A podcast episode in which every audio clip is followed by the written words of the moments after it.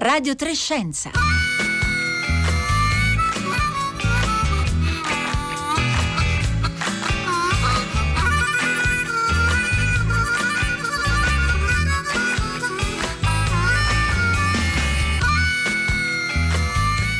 Buongiorno da Marco Motta, bentornati all'ascolto di Radio Trescenza, martedì 9 marzo e dopo la giornata internazionale dei diritti delle donne celebrata ieri vogliamo continuare oggi a Radio Trescenza a parlare, a discutere di disparità di genere, ci impegniamo a mantenere una sorveglianza attiva su questi temi sia per quanto riguarda eh, la, la, comunità scientifica, il farsi della, della scienza quotidiana, sia per gli strumenti che la scienza e le nuove tecnologie ci forniscono per comprendere meglio anche i confini del problema e trovare nuove eh, soluzioni. Oggi in particolare ci soffermeremo sui, eh, sui dati, eh, sul possiamo chiamarlo, lo chiamano gli autori del libro che tra poco eh, vi presenterò, il maschilismo eh, dei dati. Eh, ne cito solo due dei moltissimi che, che, forniscono grandi spunti di riflessione di questo libro. Eh, le donne hanno il 75% di probabilità in più rispetto agli uomini di soffrire di effetti collaterali di un farmaco. Il 97% delle carte stradali è creato da uomini.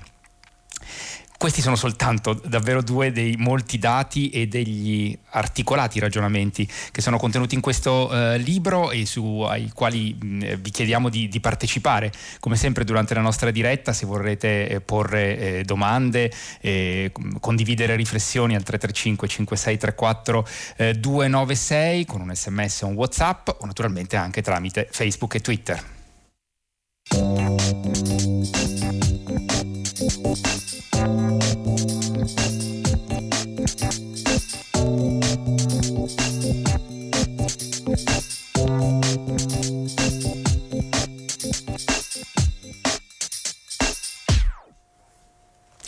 Allora diamo il buongiorno ai nostri due ospiti. Emanuela Griglier, buongiorno. Buongiorno, buongiorno a tutti, grazie di averci, di averci ospitato. Grazie a voi per essere con noi, giornalista, scrive per il quotidiano La Stampa di cultura digitale, questioni di genere. Buongiorno anche a Guido Romeo. Ciao, buongiorno, grazie per l'invito. Giornalista del Sole 24 Ore si occupa di innovazione, economia eh, digitale. Entrambi a quattro mani sono autori eh, del libro Per soli uomini, il maschilismo dei dati, dalla ricerca scientifica al design, appena pubblicato eh, da Codice Edizioni. Eh, Grigliero Romeo, insomma, nel vostro libro voi sottolineate che insomma, oltre al soffitto di cristallo di cui tanto spesso eh, si parla, di cui si è tornati a parlare naturalmente anche eh, ieri in occasione della giornata internazionale dei diritti delle donne, insomma, oltre a questo soffitto di cristallo da infrangere per le donne per raggiungere i posti apicali nella società, scrivete ce n'è uno ancora mm, più complesso da smantellare, è quell'impalcatura dei dati su cui è costruita la conoscenza che governa il mondo contemporaneo contemporaneo, un'impalcatura sostanzialmente idealmente costruita attorno alla figura del maschio standard, una sorta di uomo vitruviano medio su cui appunto è stata disegnata, modellata la società moderna. E insomma, eh, questa è un po' la premessa per poi ragionare nel vostro libro su molti temi, molti ambiti, dalla medicina all'informazione, alla pianificazione urbanistica, dalla ricerca scientifica al design e cercheremo di toccare alcuni eh, dei temi che affrontate nel libro durante questa diretta. Però Emanuela Griglie vorrei partire eh, con lei da una cosa che ci riguarda da vicino, perché insomma nel capitolo capitolo eh, sul design a un certo punto vi parlate anche di radio e della progettazione eh, dei microfoni e delle voci maschili e femminili e di un vizio originario in qualche maniera che anche la radio ha avuto. Emanuele Griglie. Sì, assolutamente sì, infatti eh,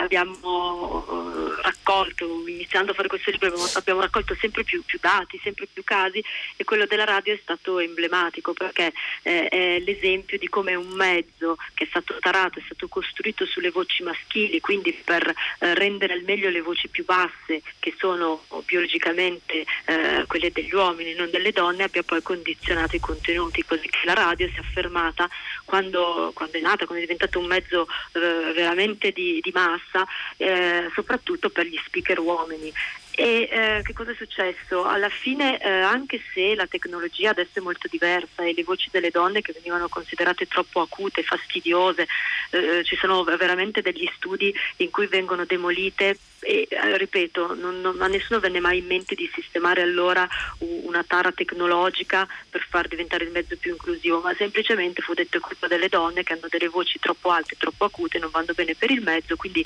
le escludiamo, non, non, non possono fare radio, non possono parlare in radio. Però questo pregiudizio è stato portato avanti quando la, la scusa tecnologica non c'era più, perché con i nuovi apparecchi eh, eh, in realtà le donne, le voci femminili lo dimostrano i vari assistenti vocali o navigatori che usano infatti voci femminili, le voci femminili ora vengono, vengono riprodotte al meglio, ma ancora questo pregiudizio è rimasto, tant'è che in politica eh, spessissimo quando le donne parlano vengono criticate per il loro tono di voce che viene considerato eh, ancora una volta sgradevole. Eh, Hillary Clinton fu in, in campagna elettorale l'esempio più, più plateale perché diciamo che c'era anche un tipo di stampa che adesso per fortuna eh, non, non, ci potrebbe più essere, però i commenti sulla sua voce erano, erano veramente crudeli, tant'è che quasi molti commentatori dicevano che eh, il, il, la voce faceva anche dimenticare quello che lei diceva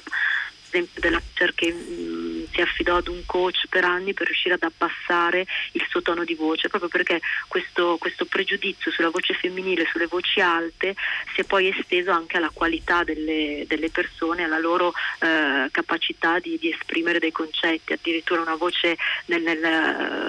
nel, normalmente una voce più alta viene considerata una voce meno autorevole, una voce che ti sgrida, mentre una voce più bassa, quindi maschile, è sinonimo di, di, di uh, preparazione, di, di importanza. Mm. Quindi questo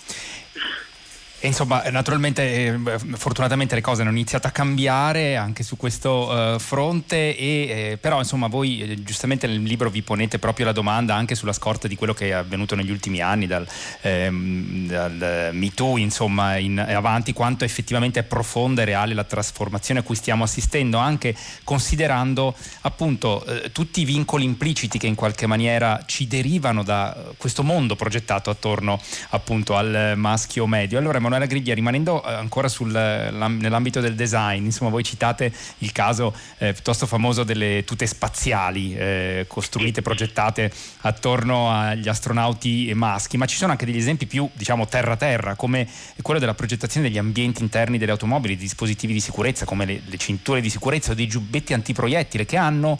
avuto, continuano ad avere in qualche modo conseguenze dirette per la sicurezza uh, de, delle donne. Assolutamente, cioè più scavi più trovi cose ed è un po' come quello che dicevo prima della radio, non è un caso se adesso anche eh, la radio sia il mezzo tra tutti i media ancora più alta percentuale maschile, cioè sono retaggi che se poi anche vengono corretti in corsa eh, rimangono. E nel design ce ne sono tantissimi, noi partiamo dall'aratro che è il caso più, più famoso perché l'aratro eh, fu introdotto eh, plasmando in un certo senso la società eh, per sempre perché poteva essere eh, utilizzato da un tipo di corporatura che è sostanzialmente quella maschile, quindi di braccia più forti, di un busto più forte, escludendo eh, quasi automaticamente le donne dalla, dai compiti produttivi della società e relegandole a, a a compiti più lega- no, domestici, accudimento della, della, famiglia dei bambini e così andando avanti eh, per tantissimi oggetti. Il caso delle automobili, vabbè, forse uno dei più conosciuti perché se ne parla spesso, però sappiamo benissimo che tranne pochi casi virtuosi e qui c'è Volvo, non so se, se lo posso citare, che ha fatto comunque uno studio eh, mettendo a disposizione di tutti, quasi tutte le case automobilistiche ancora tendono a fare dei crash test soltanto su dei manichini uomini, che sembra un, una cosa, eh, un capriccio, in realtà non è così perché la, la fisionomia della donna e del maschio è molto differente, non si tratta soltanto di dimensioni ridotte ma anche di proporzioni diverse, per cui molto spesso quello che può proteggere un, un uomo o il corpo di un uomo non, pro, non protegge la donna che infatti eh, sono magari spesso coinvolte in incidenti stradali, ma lì dipende anche le abitudini di guida, eccetera. Però quando sono coinvolte in incidenti stradali le donne statisticamente si fanno molto più male degli uomini e questo ha sicuramente a che fare sul modo in cui le macchine sono progettate. Eh, e la sicurezza, come dicevi tu, è un campo eh, veramente ancora da, da, da esplorare perché eh, giubbotti antiproiettile non vanno bene per le persone che hanno il seno e guarda caso queste persone che sono poi il 51% della popolazione tendono ad essere le donne. Eh, in generale il, il, problema della sicurezza sul lavoro è molto ampio, ne abbiamo parlato con uno esperto dell'Università di Trieste che ci raccontava come ancora nel codice eh, del, del, del, lavoro in Italia per dire lo stupro, le vittime di stupro fino a qualche anno fa dove, dovevano prendersi ferie perché non era riconosciuto come, come un, una malattia, come un, un problema reale e da lì si va a tutti gli effetti che non vengono studiati, ad esempio per, per, per, i lavori più femminili come quelli degli smalti, dei solventi nei centri estetici, nei parrucchieri dove il personale è quasi eh, totalmente femminile, ma sono veramente settori dimenticati, mentre negli ambienti a più alta concentrazione maschile questi studi sulla, sulla salute, sulla sicurezza sono abbondanti e ormai consolidati da tempo. Eh, ecco, Guido Romeo, a proposito di eh, sicurezza eh, per le donne, citavo all'inizio questo dato che eh, fa sempre molta impressione, che il, le donne hanno il 75% di probabilità in più rispetto agli uomini di soffrire di effetti collaterali eh, di un farmaco. Voi nel primo capitolo vi dedicate a uno dei temi molto discussi negli ultimi 20-30 anni, cioè la cosiddetta eh, diciamo, medicina di genere, o comunque il, il, dato di fatto per cui eh, gli studi clinici, eh, le sperimentazioni dei farmaci per decenni sono stati condotti quasi esclusivamente sui maschi, sugli uomini e solo in minima parte eh, sulle donne. È di 30 anni fa, lo ricordate, un eh, appello eh, di una dottoressa Bernardine Haley, prima di donna direttrice del National Institute of Health statunitense, Renzi eh, che denunciava appunto eh, il, cono d'ombra presente intorno alle pazienti donne nel 1991. Sono passati 30 anni, possiamo dire che le cose sono cambiate su questo, su questo fronte, Guido Romeo. Alcune cose sono cambiate moltissimo, intanto io lo farei addirittura diciamo, la, la, la, la, cesura la farei eh, risalire ancora prima e se volete da una grande innovazione che è per il bene di tutti della farmaceutica che è la farmacovigilanza, cioè la farmacovigilanza che è quella funziona all'interno di tutti gli organi farmaceutici, di tutte le aziende che deve recepire e segnalare quando c'è un problema con un farmaco, una reazione avversa che ormai tutti abbiamo imparato a conoscere con i vaccini di cui si discute in, in questi mesi. Eh, quello viene da un episodio che è, è, prettamente un episodio di genere negli anni 50 e 60 quando venne eh, messo in commercio il talidomide fatto da un'azienda svizzera, da una farmaceutica svizzera, la Grunenthal, che, ehm, che era stato non solo testato solo su uomini, ma sviluppato solo su topi maschi. E quindi era testato su poi um, giovani uomini che erano poi soldati, quando venne dato alle donne incinte era un antidepressivo eh, nacquero migliaia di bambini o, o già deceduti oppure con malformazioni e mh, mm, insomma, spesso si vedono È un caso ancora, tristemente no? celebre. Certo. È un caso nella storia della medicina questo che, che ha mh, creato una, una, grande innovazione sulla pelle appunto di, eh, di, un sacco di bambini e un sacco di donne purtroppo. Le cose sono cambiate ma devono cambiare ancora. Eh, un farmaco di un'azienda francese, una, diciamo un sonnifero, un calmante eh, che, commer- che, è ancora in commercio, è stato poi modificato qualche anno fa, è stato al centro di un caso ma che sembrava tratto da CSI, da una serie tv, perché eh, si è capito che era dosato male quando si, visti, si è visto che un sacco di mamme che accompagnavano in auto i bambini alla, a scuola dopo avevano degli incidenti perché in realtà avevano assunto un farmaco che era ancora eh, con un dosaggio eh, su, su, una fisiologia maschile, quindi su un peso corporeo più alto, una fisiologia diversa, eh, il corpo femminile ha anche una diversa composizione di grassi, quindi ha degli assorbimenti diversi e sostanzialmente queste donne, si, queste mamme si addormentavano al volante perché erano ancora drogate dal, dal farmaco della sera prima, insomma, eh, molti farmaci che sono nella cardiologia, che sono ancora in, in commercio, molti studi eh, sulla cardiologia che sono degli anni, fine anni 90, anni 2000, ma che influenzano ancora lo sviluppo oggi, sono fatti con, uh, su delle, diciamo, delle, dei, dei, campioni di pazienti che sono per il 75% se non di più maschili, quindi sta cambiando. Devo dire che eh, la Commissione europea su questo sta facendo un grande lavoro che infatti raccontiamo con, anche con l'aiuto di, di, un'esperta americana che è Londa Schibinger che eh, lei addirittura non, non, parla solo di medicina di genere ma di innovazione di genere che è un po' un concetto che attraversa tutto il libro che a me interessava molto scrivendo di innovazione non, non l'avevo mai esplorato ma che viene richiamata anche nelle città, insomma, e, e, che mostra come quando tu sei costretto a progettare non solo per il maschio standard l'uomo vitruviano che si diceva o l'uomo di Le Corbusier, ma eh, ti, ti, complichi molto la vita ovviamente perché hai tutta una serie di parametri diversi, ma fai dei prodotti molto migliori. Ecco, lei citava Guido Romeo le città ed è uno dei vostri capitoli del libro di cui stiamo parlando, ve lo ricordo, Per soli uomini, il maschilismo dei dati della ricerca scientifica al design, pubblicato eh, da Codice, è proprio dedicato alle città. Allora, eh, Emanuela Grigliele, vorrei chiedere di raccontarci di un caso, eh, prima eh, citavamo in introduzione, nell'introduzione un altro dato, che il 97% delle carte stradali è creato eh, da uomini e eh, voi nel libro, nel capitolo dedicato alla città, eh, raccontate il caso, la storia, il caso studio diciamo delle Geo Chicas, un collettivo eh, che opera sulla piattaforma eh, OpenStreetMap eh, lanciato nel 2017 a Città del Messico. Di che cosa si tratta e che cosa ci racconta dei tentativi anche di, diciamo, di, di rifondare, di correggere queste eh, storture eh, che sono alla base del, del mondo che viviamo tutti? Sì, ci racconta intanto una storia eh, curiosa eh, e che però rispecchia il fatto che eh, dove qualcosa viene fatto da una maggioranza di uomini rispecchia poi quello che a questi, a questi uomini interessa. Quindi il caso eh, più evidente è quello delle mappe stradali eh, che quasi sono compilate per la maggioranza da, eh, da, da maschi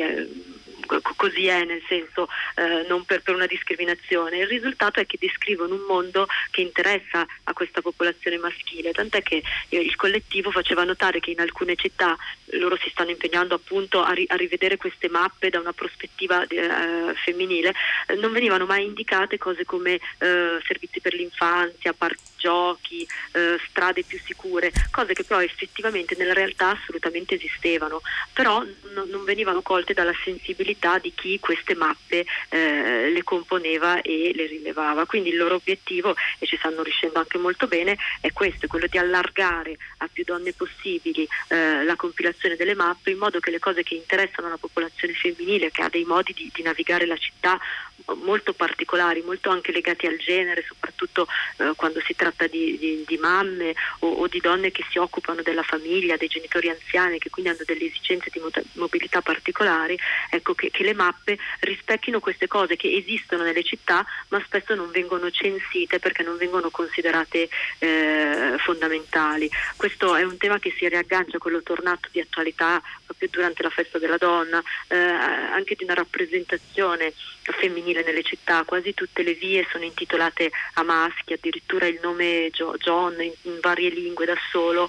supera tutte le altre donne messe insieme, per di più quasi tutte le donne sono sante, quelle cui vengono dedicate delle strade e lo stesso vale un po' per i monumenti per, eh, che, che, ci sono nelle nostre piazze. Quindi da un lato quello di, di raccontare la realtà com'è, quindi eh, evidenziando quei servizi che magari ad un maschio, ad un uomo non sono uh, non paiono così interessanti, ma per una donna lo sono, e l'altro anche dare una visibilità uh, diversa alla popolazione femminile, intitolando sempre più vie, più strade, più, più monumenti anche alle, alle donne uh, della storia e della contemporaneità.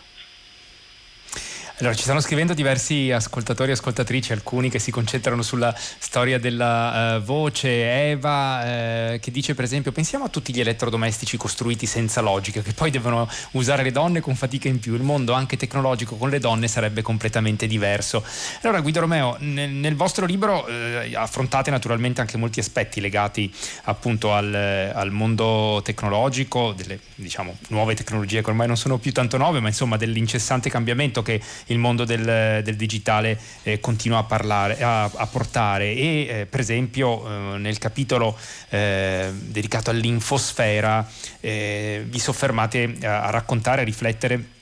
sulle, eh, diciamo, sui cosiddetti bias, le distorsioni, i pregiudizi, è sempre difficile tradurre in italiano precisamente questo termine, eh, che però portano con sé eh, diciamo, algoritmi e sistemi di intelligenza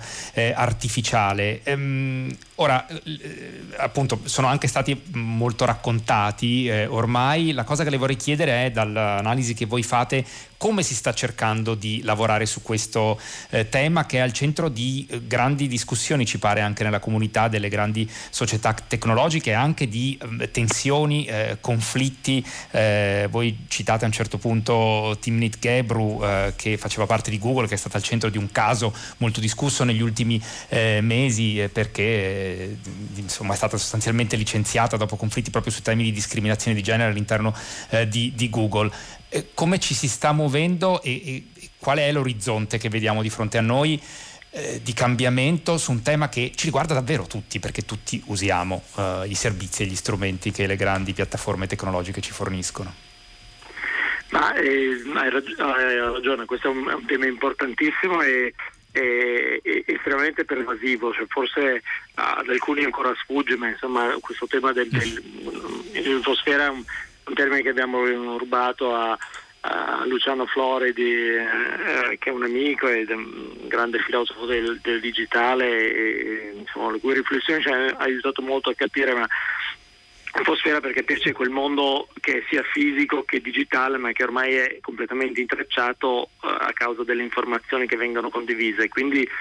eh, il digitale e gli algoritmi sono fondamentali poi nel uh, diagnosticare una malattia, assegnarci un trattamento, permetterci di avere un mutuo, quindi non sono cose, come dire, il, il mondo virtuale, che è un mondo estremamente reale nel quale siamo immersi, per dire quanto è importante. Eh, grazie alla citazione di Timnit che abbiamo nominato, eh, prima che venisse per i suoi studi che hanno avuto a che fare a quanto sembra con i licenziamenti, hanno anche licenziato la Mitchell che era la, la capa della Timnit che è insomma recentemente. E devo dire che a me mh, mm, dispiace vedere come queste aziende eh, mh, mm, stanno vivendo con difficoltà questo passaggio. Credo che siamo in una situazione molto simile a quello che era la, diciamo, la, la, il, il, dibattito sull'ambiente di 30-40 anni fa, dove eh, c'erano delle grandi aziende che facevano bellissime automobili, bellissime plastiche, bellissimi prodotti, molto innovative, ma avevano dei problemi nelle nel governare le loro esternalità, cioè le ricadute sulla società, insomma, in termini di inquinamento, di sicurezza, eccetera. E la, la cosa che cambiò veramente il, l'industria automobilistica, ma anche l'industria chimica, furono le legislazioni. Eh, io non, non, non sono uh, uno di quelli che vorrebbe regolamentare tutto, però credo che l, ancora una volta l'Europa eh, qui sta facendo un lavoro importante perché mh, mm, anni fa, nel 2018, ci ha dato il GDPR, quindi ha dato una linea sulla privacy che sicuramente non è perfetta, però adesso, e dovrebbero uscire tra pochi mesi, si stanno preparando, mh, la Commissione europea si sta preparando a fare la prima proposta in termini di regolamentazione di mh, qualcosa che sia più di una linea guida che già esiste per un'intelligenza artificiale etica, eh, che vuol dire che c'è un concetto di, di fairness, di equità, di, di, giustizia, di trasparenza, di, di accountability e questo sarà molto importante per eh, plasmare un po' i, i prodotti digitali o, o, anzi l'infosfera in generale dei, dei, prossimi anni ed è in qualche modo anche un, uno step essenziale perché nel libro li raccontiamo anche diversi episodi di, di cattiva progettazione che è dovuta poi sostanzialmente a due, due, fattori. Uno proprio i dati, perché per esempio quando gli algoritmi in machine learning eh, impara dalla, da testi degli ultimi 50-80 anni, impara un linguaggio e, e un'immagine, acquisisce un'immagine dell'uomo e della donna che ci sembrano quelli dei nostri nonni o bisnonni, insomma, perché legge è come se tu allevassi un bambino su questi libri e quindi ovviamente la maggior parte dei, riferimenti culturali che ha sono molto antichi e, e molto diciamo, uh, retrogradi in qualche modo. E l'altra cosa invece è che è più grave e lì libro bisogna lavorare molto, è che eh, il problema, come dice sempre Griglie, del, del, maschio, del maschio bianco eh, occidentale, cioè di nuovo nel, in queste aziende tecnologiche che dicono che si ispirano alla cultura hippie, che dicono don't do evil, uh, muoviti in fretta rompi le cose, eccetera, in realtà il nucleo di sviluppatori, di designer, di software è, è molto omogeneo, sono spesso dei maschi bianchi eh, cresciuti negli stessi college con lo stesso background e quindi vengono fuori dei prodotti molto omogenei che tengono male conto sia delle differenze eh, di genere ma anche delle, come abbiamo visto, differenze razziali, insomma è famoso il, il caso del software che scambiava le persone eh, africane per, eh, per certo. scimmie perché non riusciva a distinguere insomma, i tratti del volto incorporano eh, dei, dei, valori in qualche maniera nel modo de, de, I nostri della, peggiori della, valori, appunto, esattamente. Esattamente. E, ehm, ci, ci, scrivono gli ascoltatori, ci scrive anche Alma, sottolineando un aspetto che poi voi sottolineate bene nel libro, questa visione maschile non solo discrimina la donna, ma toglie anche alla società tutte le opportunità che non sono ovviamente di genere, insomma ci rimette anche il maschio. E, e appunto voi sottolineate di come i cambiamenti che eh, sono richiesti rispetto a tutte queste eh, diciamo storture pro, progettuali in realtà eh, porterebbero beneficio davvero davvero eh, per, per, tutta, mm, per, tutta, la società. Ehm, ci sarebbero ancora tantissimi temi da, da, citare, io rimando alla lettura di questo libro per soli uomini, il maschilismo dei dati, la ricerca scientifica al design, pubblicato da Codice Edizioni perché davvero ha molti, eh, molti spunti di, di, riflessione, anche in termini di eh, soluzioni eh, che vengono eh, proposte, si ricorda per esempio, Guido Romeo poco fa ricordava dei, dei passi, dei, eh, de, delle azioni che sta compiendo la Commissione europea, ma nelle conclusioni ricordate che anche alla Camera dei Deputati eh, dal 2020 insomma, si comincia ad adottare la valutazione di impatto di genere, eh, appunto introdotto nel regolamento della Camera dei Deputati che aiuta a capire quale tipo di impatto possono avere nuove leggi eh, sul fronte appunto delle, delle, parità di, di diritti. Emanuele Griglie, per per chiudere vorrei eh, con lei soffermarmi su un altro eh, aspetto che, che cita nelle, nelle, città, perché eh, nel, nel, capitolo dedicato alle città, perché insomma è un tema sempre al centro di eh, ironie e battute, eh, che però insomma anche quello è una cartina di tornasole molto seria delle disparità di progettazione, è quella delle toilette pubbliche. E voi citate il fatto che eh, insomma nelle toilette pubbliche capita spessissimo che ci siano una coda davanti ai bagni femminili a differenza di quelli eh, maschili. Qual è il problema di fondo? Allora sì, questo è un annoso problema per, perché appunto, come dicevi tu, viene anche spesso liquidato con una battuta. Non è vero che le donne sono lente, semplicemente la parità di metri quadri nei bagni è eh, una disuguaglianza, perché le donne eh, hanno bisogno di più tempo. Intanto perché in quanto caregiver di tutta la famiglia sono quelle che di solito ci accompagnano i bambini piccoli, eh, ci accompagnano magari le, i genitori anziani e quindi eh, ci stanno più tempo, ma poi anche per motivi fisiologici, uno su tutti la gravidanza, il ciclo, eccetera, il loro tempo di permanenza in bagno è più lungo, quindi eh, dovrebbero avere più bagni rispetto agli uomini che li, usano, eh, questo è scientificamente e fisiologicamente provato, eh, in modo più, più, più snello, hanno, hanno, bisogno di meno tempo. Quindi questa cosa è una grande, nella società occidentale magari poi diventa una questione di battute eh, e comunque una seccatura. Nei paesi meno sviluppati che noi non tocchiamo proprio perché non si poteva fare un discorso unitario, però lì è l'unico momento in cui ne parliamo perché la non possibilità dell'accesso ai bagni per le donne è nel mondo non sviluppato una delle, delle principali cause di abbandono per esempio del, dello studio delle ragazzine che eh, una volta che hanno il ciclo non smettono di andare a scuola perché non hanno la possibilità di avere un bagno e, e quindi diventa un impedimento elemento veramente questo ci dice davvero quanto, quanto serio è eh, questo, eh, questo, problema. E io ringrazio davvero Emanuela Griglie e Guido Romeo lo ricordo autori del libro Per soli uomini pubblicato da Codice Edizioni per essere stati con noi in questa puntata di Radio Trescenza di oggi che lo ricordo è un programma ideato da Rossella Panarese. Io vi eh, saluto con Marco Pompi che era oggi in regia Fiore Ribori alla parte tecnica Francesca Boninconti e Paolo Conte in redazione da Marco Motta l'augurio di una buona giornata all'ascolto di Radio 3, a cominciare dal concerto del mattino.